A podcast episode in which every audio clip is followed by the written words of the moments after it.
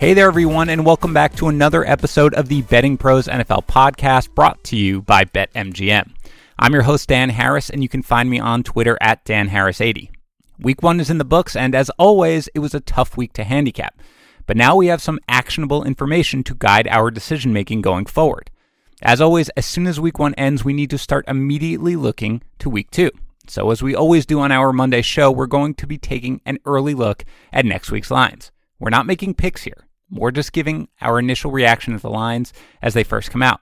And with me to break it all down is Christian Pina, a professional sports bettor and a writer and managing editor for the Sports Betting Podcast. You can find him on Twitter at the very convenient at Christian Pina. That's P I N A. Christian, how's it going, man? Good man. It's always fun talking with uh, new people and um, you know companies that are coming up into the space. And I've been such a fan of what you guys have done on other ends and in other areas. So I really appreciate you thinking of me, and I'm excited for you know week two, week one you know, the, the biggest differences to me in the NFL season, it's so funny. We think of ourselves as, you know, these three month handicappers because week one kind of comes, you know, the, the lines open three months in advance and then everything we have to shift to basically five day handicappers. So week two to me, uh, both in college football and the National Football League is one of the most unique and, in my opinion, really challenging uh, weeks of the year. Yeah, out of curiosity, if we had talked last week for week one, and again, you talked about it, and we we talked about this last week, which is you know the the week one lines come out months in advance, and we talked a little bit about how they moved from when they first dropped. Did any of them coming into basically on Monday as of as of uh, last week? Did any of them really jump out to you as off when you first looked at them? I'm not saying necessarily to place a bet, but just where if you were you know you're a professional sports bettor, basically if you were placing a bet when you looked at it, you said, "Wow, I expected that line either an over under or spread on any particular game to be significantly higher or lower? Or was was it about where you thought it would be? You mean it, uh, for week one when they opened? For week one, yeah, not this week. We'll talk all about this week, but I meant last week. If I had you on yep. on our Monday show from last week, we were talking about some lines, and one or two of them stuck out to us as a little bit off, just that we would expect it to be a little bit different. I was just wondering, out of curiosity, from last week, whether you had been on on Monday and we were analyzing the week one lines, whether or not any of them would have stuck out to you as a little bit off. Yeah, let's talk about that Green Bay Packers line and, and the fact that they were an underdog. I understand that they were on the road, but when you look at this, I mean, it's crazy how much the market and perception of a team can shift on, you know, a very short sample size. And make no mistake, the National Football League is a very short sample size. You're talking about 16 games where, you know, there's, it's notorious that, you know, sometimes professionals are a year early on teams. We saw this, you know, they were backing the Browns and got, you know, absolutely killed for a while, you know, but they were just a year early. The same thing happened a couple years ago. They were a year, a year early on Jacksonville. So the short sample size in the marketplace, look, I mean, I don't understand how the Chicago team was favored at all. Um, and, and, you know, inherently that's going to present some value when you get Aaron Rodgers, who has amazing success in the division against that, you know, particular number. Not to mention the script was 180 degrees flipped from last year when Chicago was coming in with a new offense. Um, and you know, Green Bay to me really, uh, I don't understand that you know how they were a, an underdog when Green Bay built their team uh, to you know contain Mitch Trubisky's legs and you know beat the Bears. And for lack of a better term, they got so much faster with their draft pick and you know uh, Savage, the safety, is probably already, you know, running a 4-2, one of the fastest guys in the back end in the league. And they learned how to, you know, kind of bring people in to, you know, set that edge and make Trubisky beat them from the pocket. Uh, and it really did play out that way. I thought their offense would be a lot better. Um, but you know, at the end of the day, that's uh, you know, in terms of line value, that was the biggest one uh, that really stuck out to me. Um, and when you go down the line, look, division underdogs, divisional underdogs in week one constantly have a great record. So you know, to me, that's kind of where everything starts and ends. And and when those lines are very much flipped, again, we saw this with Tennessee, we saw this just about everywhere. Washington just squeaking in inside the number. So the Green Bay one was the biggest uh, kind of head scratcher to me, and and just making some of these you know divisional underdogs that do so well uh, in week ones. You know, some of these being very long favorites, uh, like the uh, Vikings uh, and Washington game. Yeah, we're gonna talk about.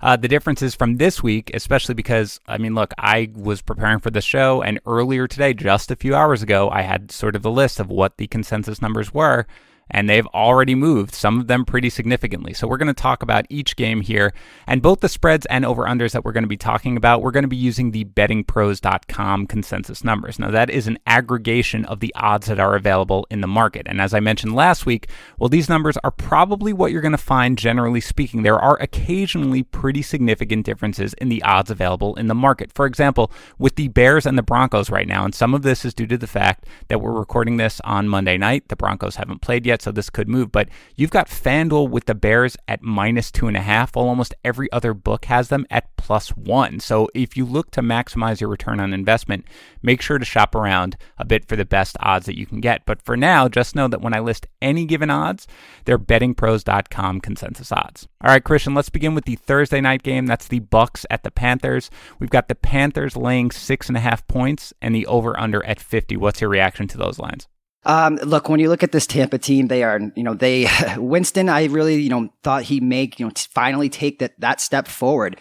And, you know, he doesn't have Fitzpatrick, you know, looking over his shoulder and he's not going to be worrying about coming in. And we saw that. It's just, he just played like there's nobody else behind him, which is usually, um, you know, a good thing for confidence. And, um, I guess it went the other way with him. So I get this reaction. I mean, when you looked at the, uh, look ahead lines, this was about a minus three for Carolina at home.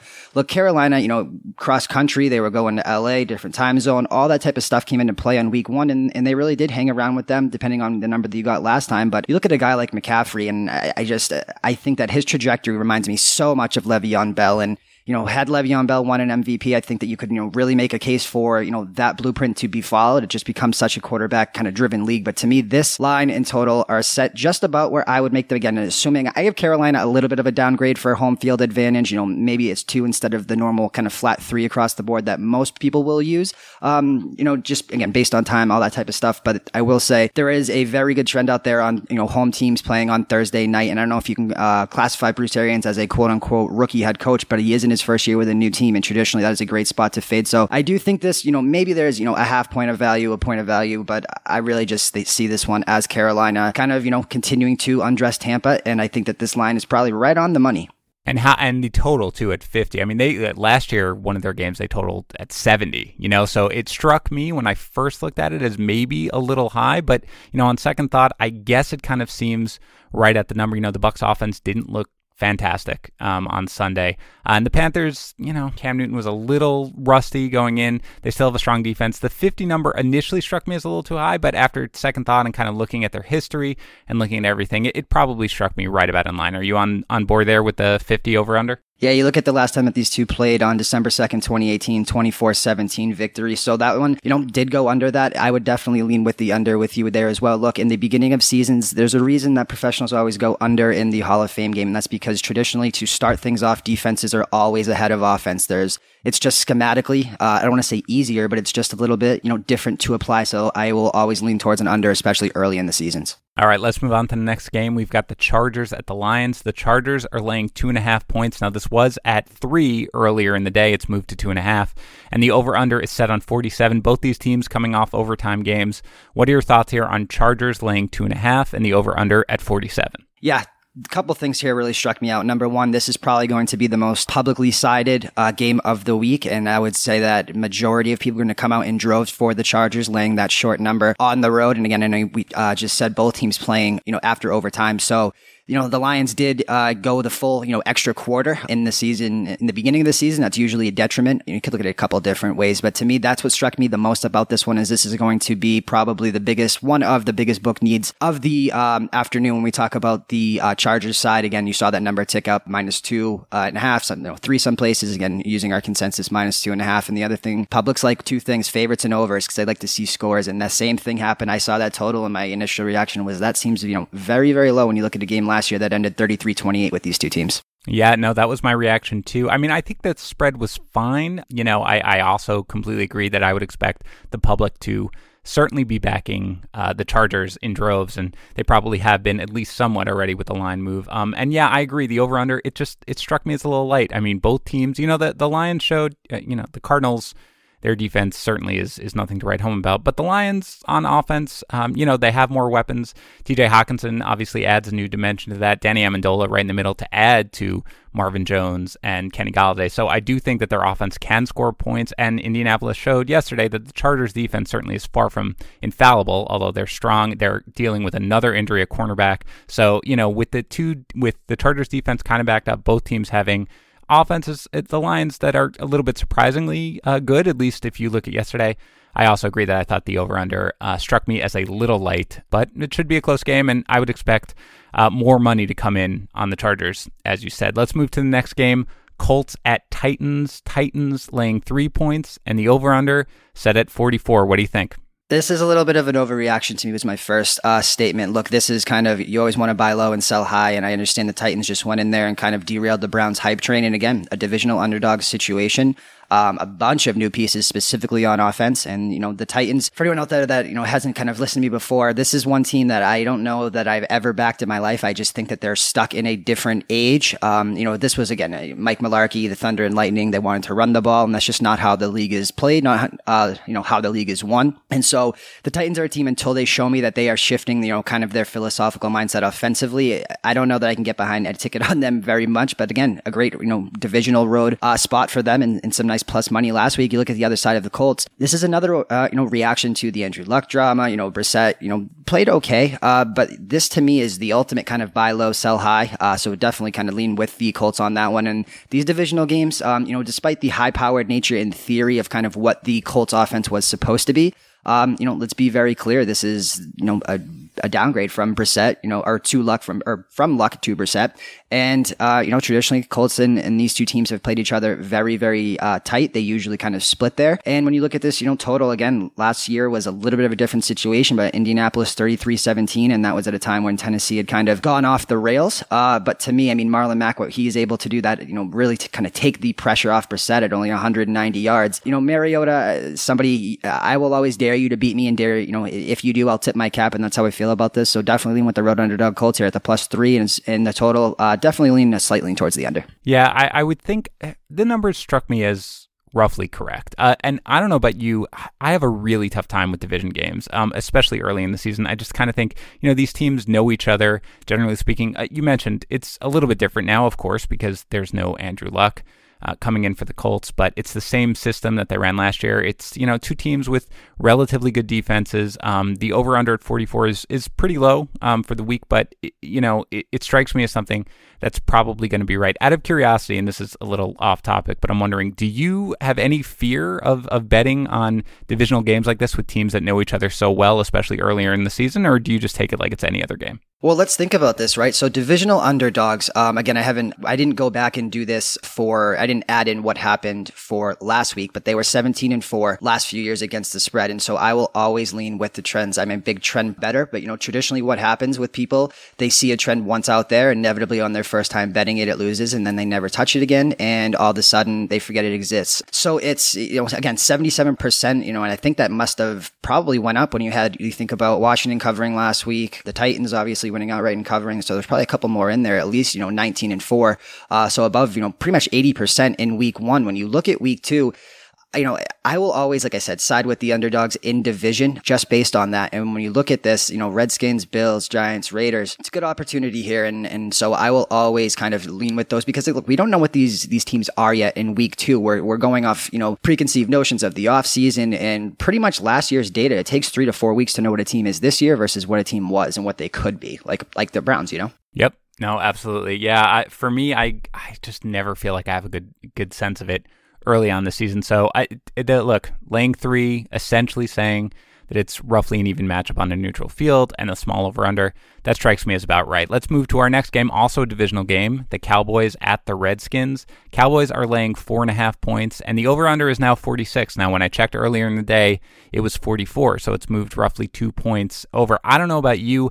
I kind of expected the line to be higher here. I expected the Cowboys to be laying more points. What about you? Yeah, much like that Chargers line, I think this is kind of the fishy line of the week that the public will, you know, probably be a consensus pick just about everywhere for the Cowboys, just over that field goal. But again, it's a divisional matchup, and, and as Tennessee showed, these can be, you know, very, very tricky, especially in the early part of the season.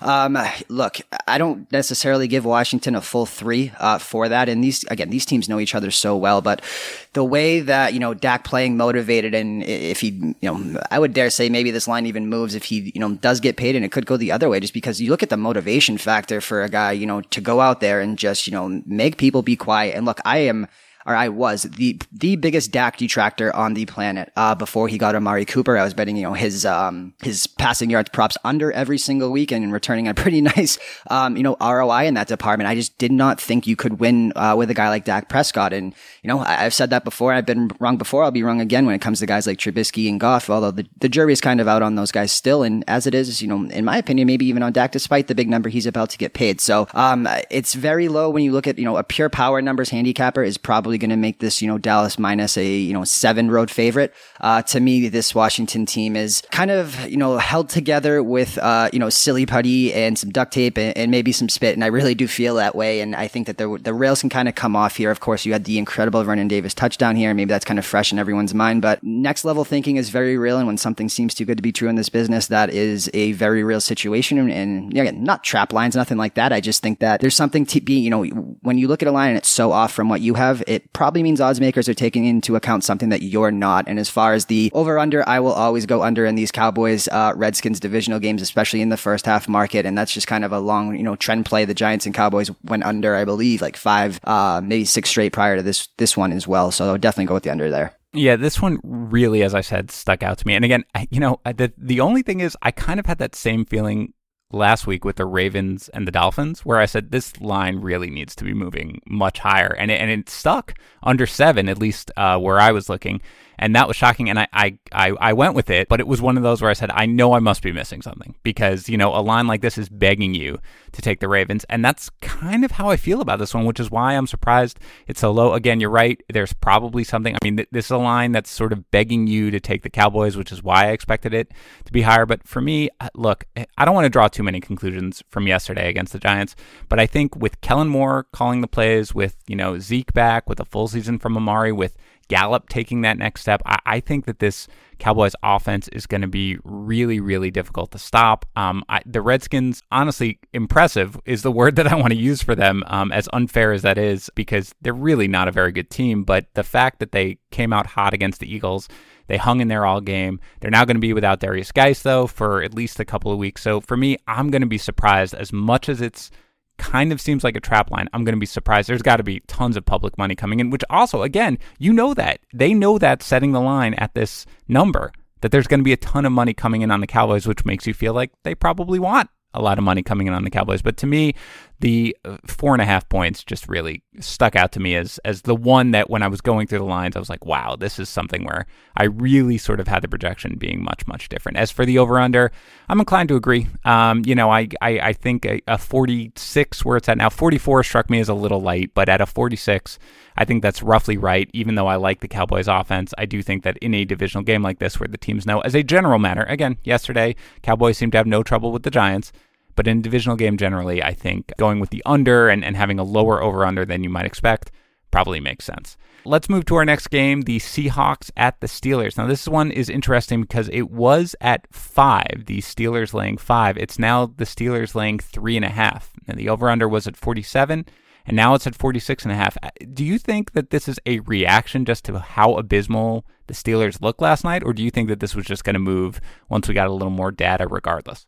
Yeah, I want to say one more thing about that Cowboys Washington game. And oh yeah, I'm sorry, I didn't mean to cut you off. No, no, go ahead. You're fine. Though, you know, one more thing that did stick, you know, stick out to me when you look at this, you know, why is this line where it is? Look, the Redskins lost to, you know, the clear front runner, I think, in most people's minds, uh, along with Dallas by, you know, guess what margin? Five points. I don't want to say they did that kind of blindly, but the situation, you know, I know Washington's at home in this one and, and all that type of stuff, but that does make sense. And look, that's a little bit of prime, uh, you know, what's called basic teaser, Wong teaser territory at that plus four and a half gets you through many different key numbers up towards, you know, above, uh, that, uh, 10 and a half mark. So on Seattle, same thing. The first thing that stuck out to me is I wish that five was available because I believe yep. Russell Wilson has not uh, lost maybe one game in his career by more than double digits. And anytime I can, you know, tease a number up to get that, that is always what I'm going to do and every single time. And now that that's gone, look, do I still like it at the nine and a half? Sure. Um, I just would have absolutely loved that 11 teaser leg. It, it was the first thing that stuck out to me about that total, or I'm sorry, about that side and the total. Why do you think it moved so much out of curiosity? I mean, that's a, that's a fairly significant move, a point and a half. And, you know, they, they just played last night, they, the Steelers. They looked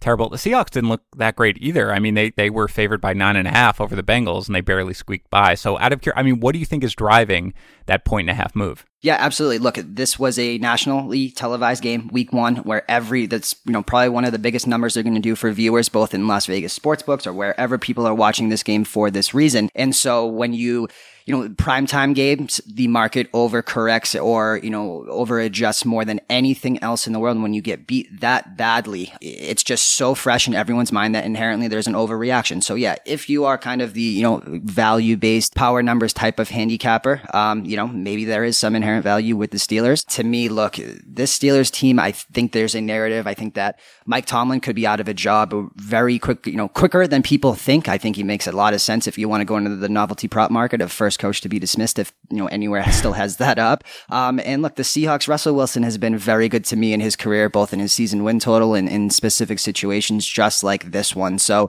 while I do think that this is something of a buy low, sell high, not again, like you said, not that Seattle uh, did anything to kind of you know sell them high on, but they did get out of town with a victory, and that's you know from a straight up perspective, all that matters. Um, and so Seattle or Steelers, I think the ship could be on fire much quicker. You saw Juju limp off as well. Uh, I don't know that. Yeah, he's, he's supposed practice. to be okay. By the way, just to, they, there was a report today that he's supposed to be fine. He is going to play in this game. So that's at least one thing that we don't have to worry about. Pouncey as well um, was another injury. And we have seen this time and time again when, you know, Pouncey brothers and, and what they really do for the makeup, much like Frederick for the Cowboys, it's a different unit uh, when he is in there versus when he's not. So I understand the line move. I, I you know, I don't say I agree with it, but I completely understand the reasons for it. It's just that's what the market does because everyone is going to see what happened last week and when they come out and they're going to try to hit that, you know, road underdog at the plus, you know, five all the way down to plus three and a half. So I get it. Don't necessarily agree with it, but I completely understand why odds makers did that. And as far as the total, look, I was really shocked at this Steelers offense. Um, this Patriots defense has had holes in the past. I know they're a revamped unit, and that offense, you know, is scary without Antonio Brown. But to me,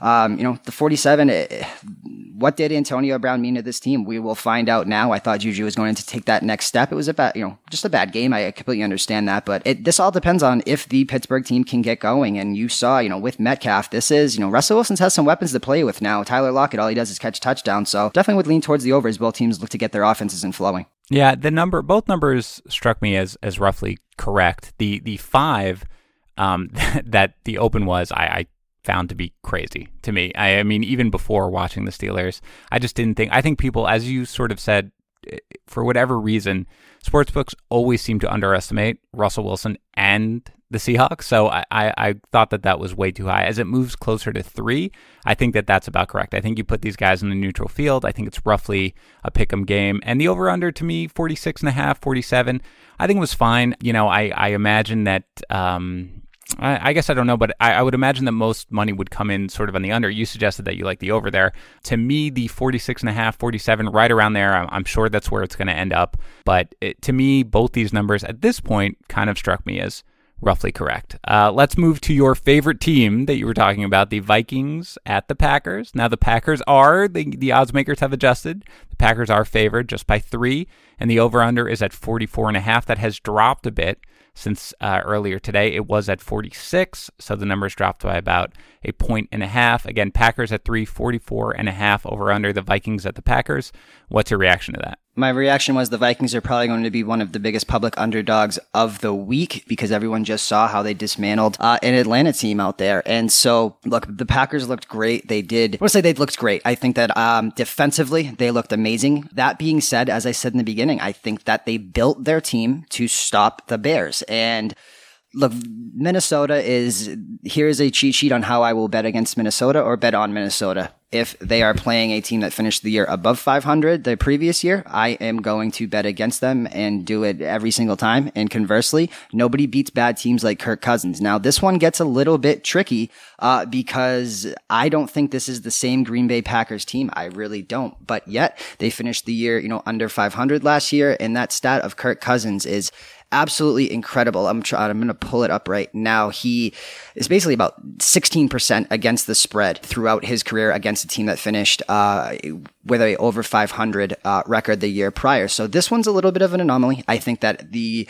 crowds are going to come and, you know, look to back what they just saw. Again week two is the overreaction week. And so it's a you got to be very much aware of it. Again a divisional you know opponent i usually do like to lean towards the underdog. And as i said this but this number at the plus three that we are looking at is uh, something. It's basically, you know, uh, I don't want to say it's a pick 'em because it is a key number and it can kind of come off of that, but it's it's absolutely crazy. And look, Cousins, team, you know, record verse winning teams is five and twenty five, and that is absolutely incredible. So in 2018, last year went one and six, uh, road record 13 and 23. These are just too many things to me to look to look at that divisional trend. So I would take three points here uh, and avoid that, you know, gross stinky public underdog on the road. And look, totals, you're always going to get me to take a lean towards that under on a divisional game. I do think that total total is probably pretty much right on the money, just where uh, about where I made it. So if you were going to make the spread for this game, would you have it what Packers laying five or what? Yeah, I would put it right in what's called the dead zone. If I was a, an odds maker, I would.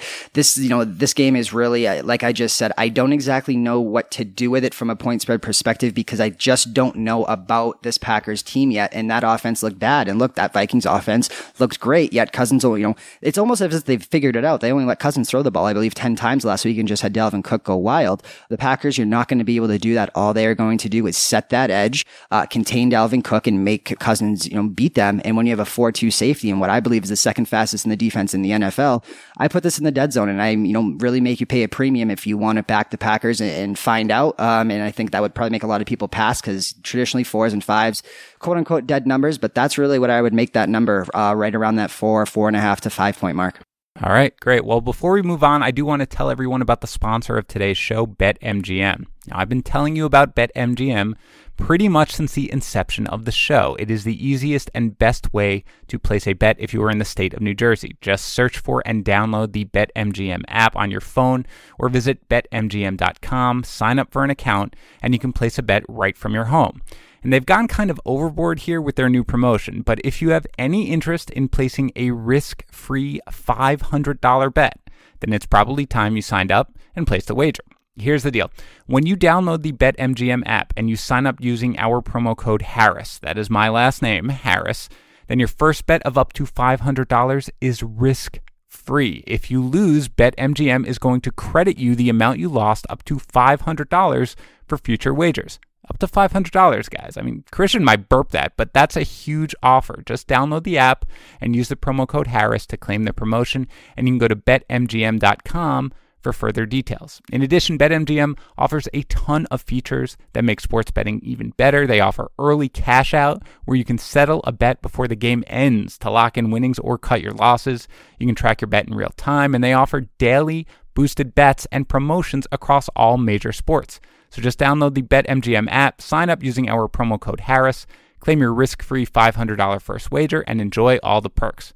You must be 21 years or older, and although you can sign up and easily deposit money anywhere, you must be in the state of New Jersey to place a sports bet. Visit betmgm.com for the full list of terms and conditions.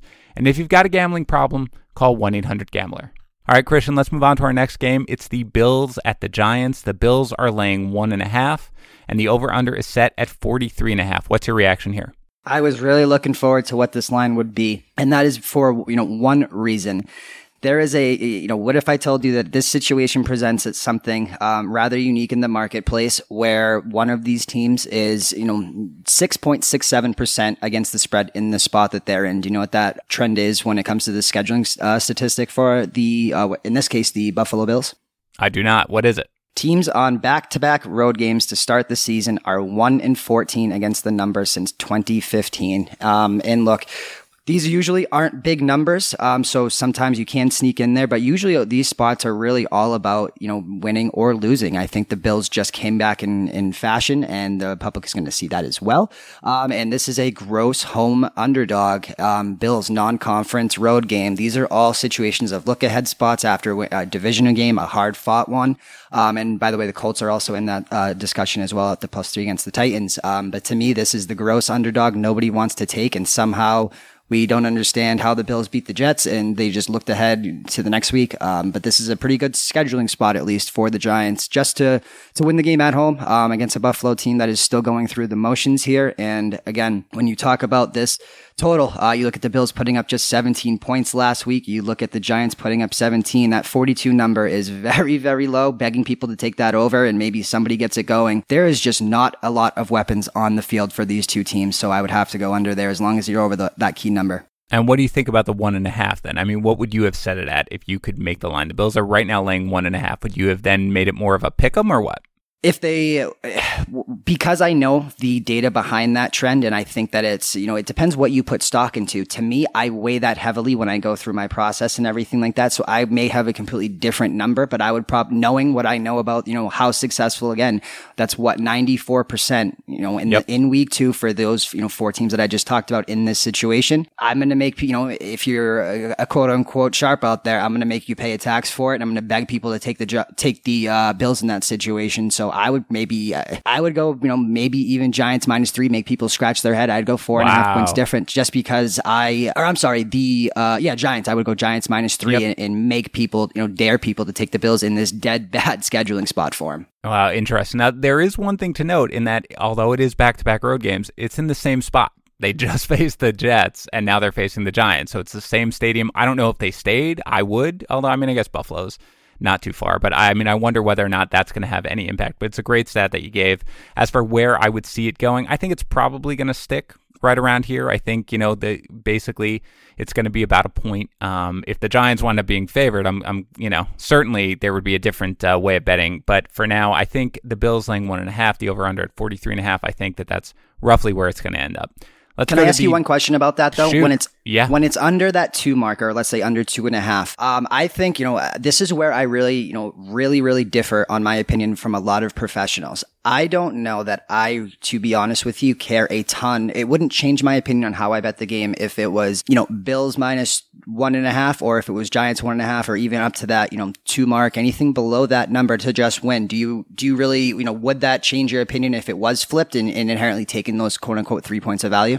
If you gave me the Giants laying three? No, no. so instead of Gi- instead of Giants, it was instead of Giants plus one and a half, it was Giants minus one and a half, and instead of Bills minus one and a half, it was plus one and a half. No, no. I mean, I, I think your point. You know, for for me personally, no. I, I mean, I don't okay. think that really makes a difference. I mean, anything under probably under two. Really, when you're below, you know, three at, at that point, if you're just talking about whatever the bet is, I, I don't really think it makes that much of a difference. But certainly, if you moved it from one and a half to the Giants one and a half. No, I mean if I if you like the Bills, you like the Bills at that point. If you like the Giants, yeah. you like the Giants. So for me, I, I agree with you there. If that's what uh, the point was, certainly not. It wouldn't make a difference in how I would approach the game. But I mean, I think the public probably does, right? I mean, the public probably when you move lines like that, I imagine that their perception of the game changes dramatically, wouldn't you think? Yeah, and look, eh, gambling psycholo- you know, psychology is something I've been fascinated for so long. And as, soon as you put a minus next to a team and a plus next to a team, people instantly feel a certain way. And, and oh, how how can the Bills be favored, or how can Team X be favored? And, and in reality, you're talking about maybe three cents between a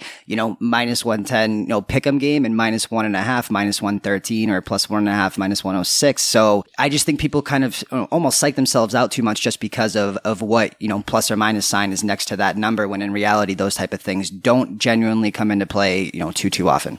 Yep, I think that's a good point. Next game, Jaguars at the Texans. Texans are playing right now, so things can change here.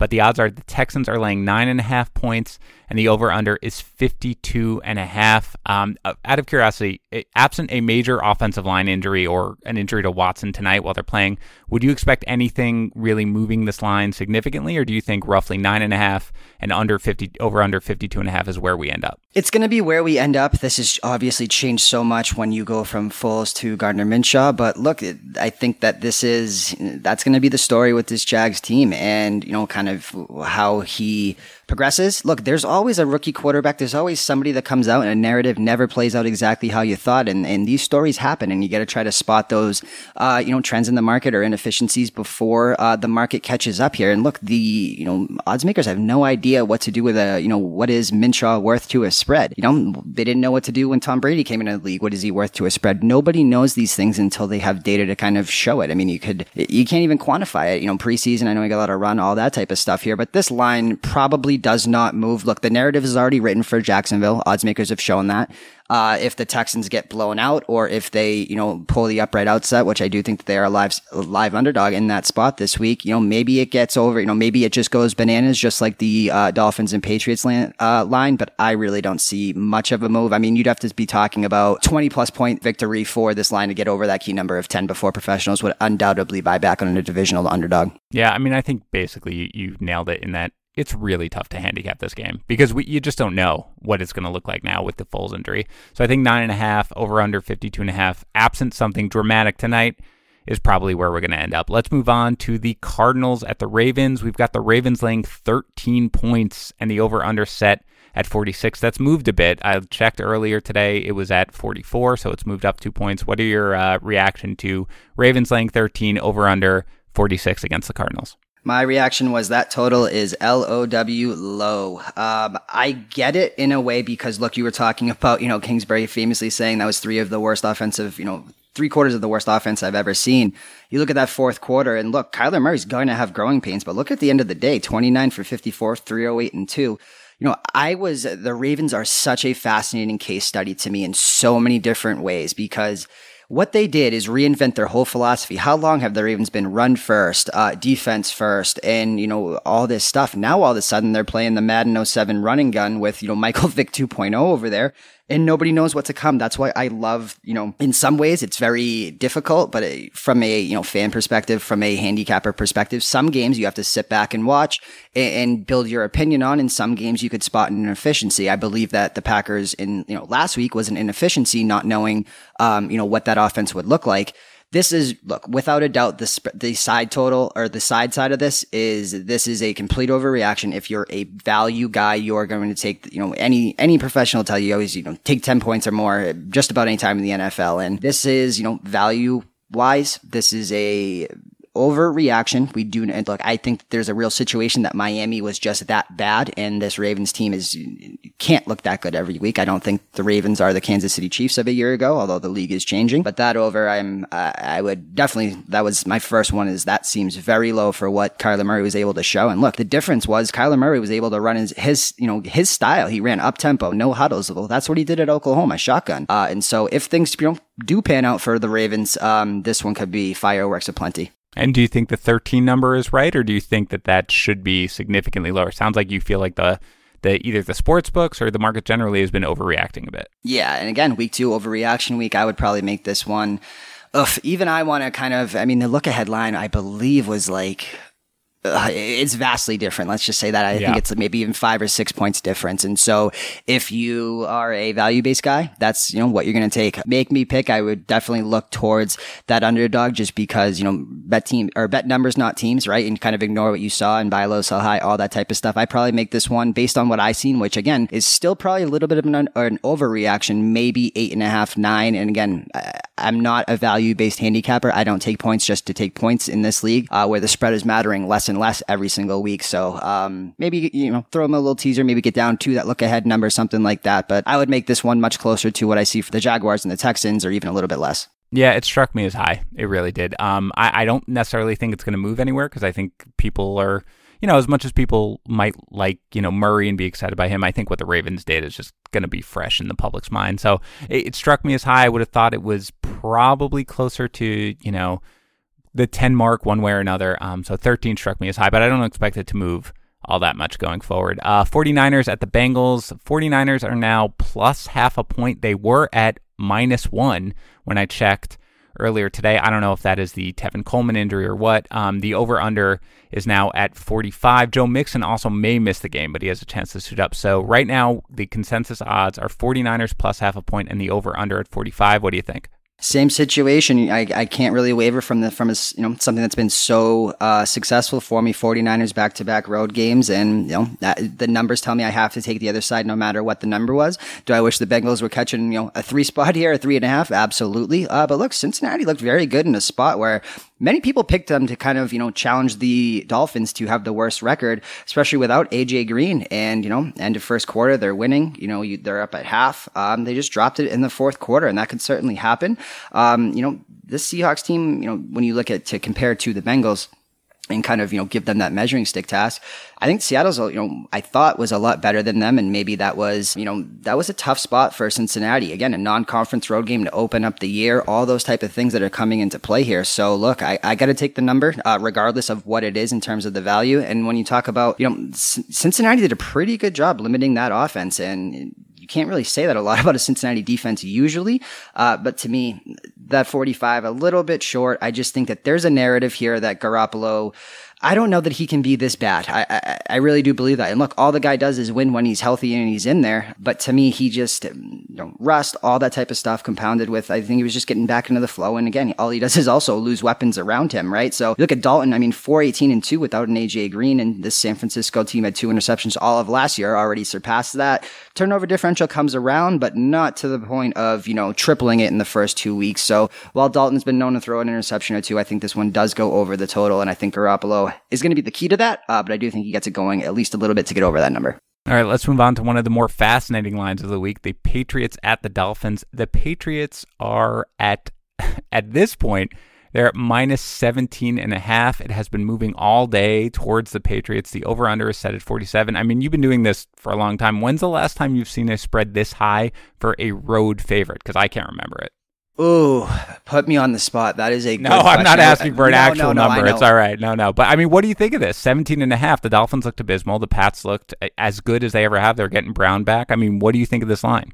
I would say, first of all, I think it was probably the undefeated year whenever they played the Jets for the second time late in the year. Would probably be my guess as to when that, that second time was maybe Buffalo. But this look, again, it depends on your philosophy. Are you a, you know, are you going to take the points value every single time or are you not? And look, I, I mean, God bless odds makers. They've, they've finally, you know, put the Patriots tax too high for even me. And I, there's really wasn't a Patriots tax that I was afraid to play uh, throughout the you know basically over the past three to four years. The first bet I make every single year when when any lines open is the Patriots to win the AFC East because I feel like they should be priced like LeBron and the Cavaliers were all those years. It's absolutely crazy to me that they are plus money every single year, and then everyone you know things crash and oh my god, well, you know, look, this is the you know the NFL is the Patriots league here, and anything else is you know at least to put yourself in a position to hedge and guarantee money week to week, and, certainly in the futures market. Look, can I get behind laying 17 and a half the road. Look, this is a weird spot because usually Dol- the Dolphins come into Foxborough in the first game and Patriots play in Miami every December. Uh, basically, since the last like 10 plus years that I can remember, that's always, always, always been the case. That's why the Patriots always struggle ATS or even outright against Miami in that December spot. So you're getting that here. Look, the Dolphins, the second time around, I, am, it's no matter what the number is, always a blind bet. I can't remember a line getting this out of control in a very long time. Uh, look, maybe you, you treat this like Alabama and you play a little, you know, Patriots first quarter, something like that. I don't even know what to do with this. I have to pass because the tax is just too high. Yeah, I mean, it's just been moving all day long. So I, I, can't imagine it gets much higher than 17 and a half, but it, it opened at 14 essentially. And that, that was like, you know, it, it's it's moved two points essentially over the last. I think know, it opened 20... like 10 and a half in some yeah, spots, honestly. It, it's just crazy. I mean, uh, recently when I looked at it originally, it was at 14, and then it just kept going. So my guess is it's going to hit a tipping point. This is probably about where it is. You start getting to 18, 19. I mean, it's it's just insane. So my guess is this is around where it ends up. Let's move on to the Chiefs at the Raiders. I don't have an over under right now um, because the Raiders haven't played yet, so books haven't, at least what I've seen, come out with it, or we don't have a consensus anyway. But the Chiefs are laying nine points. They've lost Tyreek Hill uh, Mahomes has a bit of an ankle injury. I mean, what do you think? I, it's hard to know, of course, because we haven't seen the Raiders play yet. But what do you think about the Chiefs at the Raiders laying nine points? You nailed it. We don't know what to see, you know, what to expect out of this Raiders team. It could go a, you know, the Raiders to me are always kind of I equate them in Major League Baseball to the Mets. There's just such a range of outcomes every single year, and usually you're it's, talking it's, so much about my teams, man. I'm a Mets and Jets fan, and all I hear is just nonstop. It's fine, I get it. Go ahead. Sorry, keep going. No, it's just that look. There's so many ranges of outcomes. If you know the the pitching staff on the Mets could, you know, they could uh, be, be basically top three, one, two, three in Cy Young votes every single year, or they could, you know, be at the bottom of the division. Just there's so many ranges of outcomes The floor is so low, but I guess in theory, even without AB, I mean, what is the ceiling without him? That's what we have to find out. Look, this the Chiefs are in a bad uh, situational spot here. Back to back road games, banged up. Is Sammy Watkins this player that we saw last week? In my opinion, no. I have to take the points here because it's I have to do it blindly in a situational spot week two that I do every single season. So the number, I'm glad it's a, it's a little bit higher than basically a pick 'em for all the other ones. Maybe they sneak in there and backdoor at a la Washington last year, but I got to take the number. I got to take the Raiders nine. Yeah, I mean, I think this one might move depending on what the Raiders look like right now without AB, and of course, depending on how Mahomes looks. But there's a lot of variables here. It's a tough one to really handicap at this point. So, minus nine, I don't really know. I, I think it probably struck me as right around where it needs to be given the Hill injury and without knowing much from the Raiders, but we'll find out a lot more tonight, as we will with the next game, the Bears at the Broncos. Right now, we've got the Bears getting half a point, but we talked about that FanDuel line that's messing it up a little bit. The consensus was at Broncos laying half a point, and the over under is 42 and a half. Again, we, we need to see what the Broncos look like. I did see a stat today, though, that I thought was worth pointing out. I believe it was Warren Sharp. Um, he noted that the Broncos are 22 and 1 at home in the first two weeks of the season since 2000. I don't know if something like that matters to you, but what do you think here? Let's make it the Bears getting half a point, which is the consensus odds, and the over under 42 and a half, again, without really knowing what the Broncos look like because we haven't seen them play yet. Yeah, so look, the the trend certainly matters to me, but it, some things are just an anomaly. And you know, if you're at a roulette table, red can come up 22 times in a row, right? Well, is there a reason for it in that situation? No, but let's dig deeper and say why are they? That is because at that elevation, at that air, the Denver Broncos are equipped. They know how to handle it. They know how to play in it. Teams coming in early in the season, again, talking about this, unconditioned. They're not in you know full season grind mode. They're not you know into this you know into the full swing, and that to me is such the reason why. And look, odds makers did a great job with this line. I really do believe that because I wanted to take the Bears, you know, hoping the overreaction because again, I truly believe that the, that game last week says so much more about Green Bay and what they did to build their team to beat that division rival more than it even says about the Bears. And again, I'm not the biggest Bears uh, believer here, but they made this line in the exact place that's going to keep me off of it. It really, really did because I can't go against 22 and one. If you, if you think I'm going against that, you're absolutely crazy. It's a very real thing. And when you talk about that total, the under makes an absolute ton of sense knowing, you know, Chicago's offense tired. Um, you know, these traditional, what does elevation do? It makes you, you know, slower. It makes you breathe heavier. And so while the Broncos, you know, may be equipped offensively to handle the physical limitations, I just don't think there's enough talent to overcome the Bears defense. So I'd love that. The number for the under absolutely stuck out to me. Um, but I have to pass on the side just because of that trend that you mentioned. Yeah, I think the over under at 42 and a half, which is low, is pretty right on for all the reasons you said. I wouldn't expect it to move. The line, I think it's going to bounce around a little bit, um, but it's going to not be, it's it's going to be close to essentially a pick 'em um, in the end. And, you know, it's an interesting game for sure, to say the least, but we'll see how tonight goes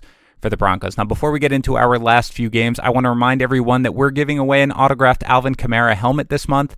To be entered into our contest, all you need to do is leave a review for the podcast on iTunes or Stitcher and send a screenshot of that review to contest at bettingpros.com. And again, I pointed this out before, we only started this season, so it's not like there are thousands of entries here. You have a legitimate shot to win if you send in a screenshot of your review. And if you entered last month's contest and did not win the Christian McCaffrey helmet, then you automatically entered this month already, so no need to worry about that.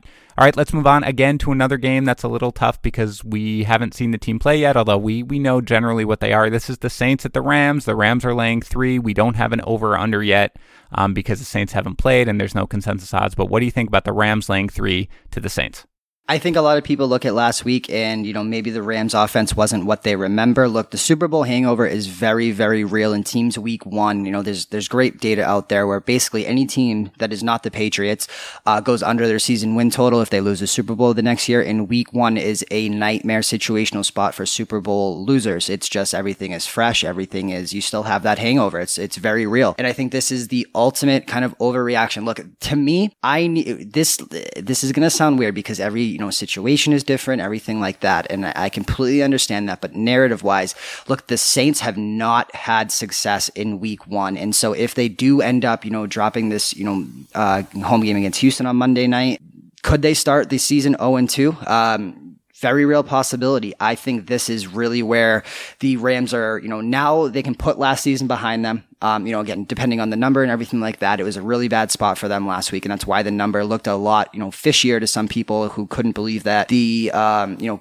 that line was so short and this Rams, you know, offense is this and that. I get it, but I need to see what the Saints do in this spot to kind of really make my opinion. Just, you know, doing this one kind of blind without that. This is a very short number where the public and even odds makers are really underestimating the Rams, looking at it as an X's and O's thing or a scheme thing when really, in my mind, that was just the worst situational spot for the Rams to come out and they just needed to exercise last season, uh, season's demons and put that behind them. That three is very, very short to me. Aaron Donald could wreak havoc on Drew Brees all day. And out of curiosity, we don't have the over under yet, but what do you think the over under is going to be roughly? Two high powered offenses, of course. What do you think? Make your prediction. I won't hold you to it, but let me know what you think it is. Oh, man that's don't worry i'm not going to hold you to it, it, you could just come off oh, at the top no, of your I, head you're good absolutely not you got to hold me to it i would say 56 and a half at least i like it. I like it. All right. I was thinking 55 but i like it. 56 and a half I bet you know you you do this for a living. Of course, you're probably a little more accurate. 55 was the number that stuck out to me, assuming no major injuries. Of course, of course, to Brees or any real skill player on the Saints. Let's move on to the Eagles at the Falcons. The Falcons are laying one here, and the over under is set at 51. I was a little surprised by this one. I get that the Falcons are home. I kind of expected this to either be a pick 'em or maybe even the Eagles to be favored by a point. But what's your reaction to Falcons laying one and the over under at 51? Let's let's break this down. I this was the we've I feel like we said this a couple times on lines that stick out to us and, and some that we make pretty much the same on. I do not understand this. And look, I don't understand it. Divisional underdogs. I, I, I get it. Um, did Philly come out, you know, slow where they down 17 or 10 nothing, whatever it was, 17 3, 17 7, whatever it was to start that game? Absolutely. Philadelphia to me, um, I think they're one of the best, the top two teams in the NFC are, let's say this, two out of the top three in my mind are the Eagles and the Cowboys, and they're both playing the same division. And I don't even put the Falcons close, especially with that defense and, and all the injuries. And really, just look, we saw this last last week. Are the Vikings this much? This is an overreaction when you do a little bit of, of odds maker math here. Um, you know, Vikings being favored over the Eagles is what this is saying, which is a little bit crazy to me. The Eagles maybe the heaviest bet side. I, th- I, think I've said that a couple times, but now I'm, I'm, changing this for the last time to the Eagles because everyone is going to look at this. And again, this is psychological. Just because there's a plus in front of the Eagles, oh, the disrespect. Oh my God, Carson Wentz, all these weapons. DeSean Jackson. Look, DeSean Jackson's a, a boomer bust guy. That was a revenge game on a team that he didn't want to be a part of. That that's that narrative writes itself. That's DeSean Jackson 101. That when he's motivated, he gets behind a defense. When he's not, he can take some stuff off. So the Falcons need to not, you know, need to not be 0 2. That's, that's number one. Uh, the Eagles got out of, of Washington with a division win. So in theory, could they, you know, kind of lose this one and, and be okay? Sure. I don't know public bet percentages are a very weird thing when I look at this. I just didn't, I, I make this line much different, I'm to be honest with you, but I understand. What would you make it? what would you make it? Mm, minus three and a half Eagles. Yeah, that, that's right. I mean, that, that's the thing. That's what sort of stuck out to me here. I, am shocked. I, I, I imagine it's going to move. Do you think they're going to leave it where it is, or do you think it's going to depend on the money that comes in? Here's my thing: is it, depends on the camp that you're in because if it moves from Eagles minus one to Eagles minus two, it's no difference to me, and that's the psychological aspect. But you would feel better about betting the Eagles if it was Eagles minus two, almost rather than if right. it was Eagles because you feel like you're missing something, right? That's the psychological aspect of of these numbers that you really have to start to take advantage of, or at least be self aware of of what's happening to you. And I just talked you through it. That's that plus one just makes you say something is so wrong here. I have to stay away. Sometimes it is, sometimes it isn't. Um, I would say a lot of people would feel a lot better about this if it was just Eagles minus one instead of plus one. So to me, look, I make this Eagles minus three and a half on a pure handicap, kind of last week aside, you know, taking account for narratives and, and kind of what happened and, and, injuries and all that. So look, um, a little short to me is what I would say. Yep, I agree. All right, let's hit our last game. Browns at the Jets. The Browns are laying two and a half. The over under is 46. What are your thoughts here? Overreaction central here. Look, Cleveland was favored by, I believe, seven at the look ahead line at this, but you know, time and time ago. And now because they dropped a divisional game in their opener and now the hype train and now it's the same old Browns and it's this. And look, I am not a Browns believer. I believe that you see what, you know, look what your eyes are showing you and, and, look at the data and you can largely discount some stuff. And I thought that when the hype gets so real, you can look at this in college football, Nebraska, UCLA, there's all these different, you know, kind of hype trains. The Chargers every year are, are a big one for the general public. This is a very short look. Either Cleveland goes 0 2 and the season's over, or, or, you know, that's the narrative that'll be floated and the Jets go 1 and 1. This is a big, big overreaction for a Jets team that won, you know, three quarters against, I would say, a pretty equal Buffalo team. Those games are always back and forth. Look, Cleveland dropped their opener and now they're all of a sudden, I think that their narrative, maybe even though it's not true, is the backs against the wall because it would be such a story if they did start 0 2 and there's, you know, the biggest Super Bowl uh, liability for sports books. I don't say this very often because I like to fade public hype, but I think that that Browns minus two and a half, when you look at looking at a look ahead, that was about seven. Overreaction central was my first thought. Do you think it's going to move? in favor of the Browns? I think this is the ultimate middle opportunity for professionals. I think if it gets to a three, you'll see a minus 123 and a half and a minus 122 and a half. And most professionals that I know would look to middle that uh, every single time, taking both sides. All right that's some good stuff. And thank you for not speaking ill of the Jets like you have for the rest of the podcast. I really appreciate that. Come on. I'm, I'm, just kidding, buddy. You did great. And I, you know, as a Jets fan, I'm used to it anyway. But that's going to do it for today's show. Christian, thanks so much for joining me. I'd love to have you back on later in the season to give your reaction to the opening lines and make some picks next time. Absolutely, my friend. Thank you so much for the opportunity. Take care. We'll talk soon. All right, great. Thanks again to the sponsor of today's show, BetMGM. Remember to download the BetMGM Sports app and use the promo code Harris to get your risk-free $500 wager. And don't forget to enter our September contest, where we're giving away a signed Alvin Kamara helmet. Just leave a review for the show on iTunes or Stitcher and send a screenshot of that review to contest at bettingpros.com. We'll be back later this week giving some of our best bets for week two. I'll talk to you then.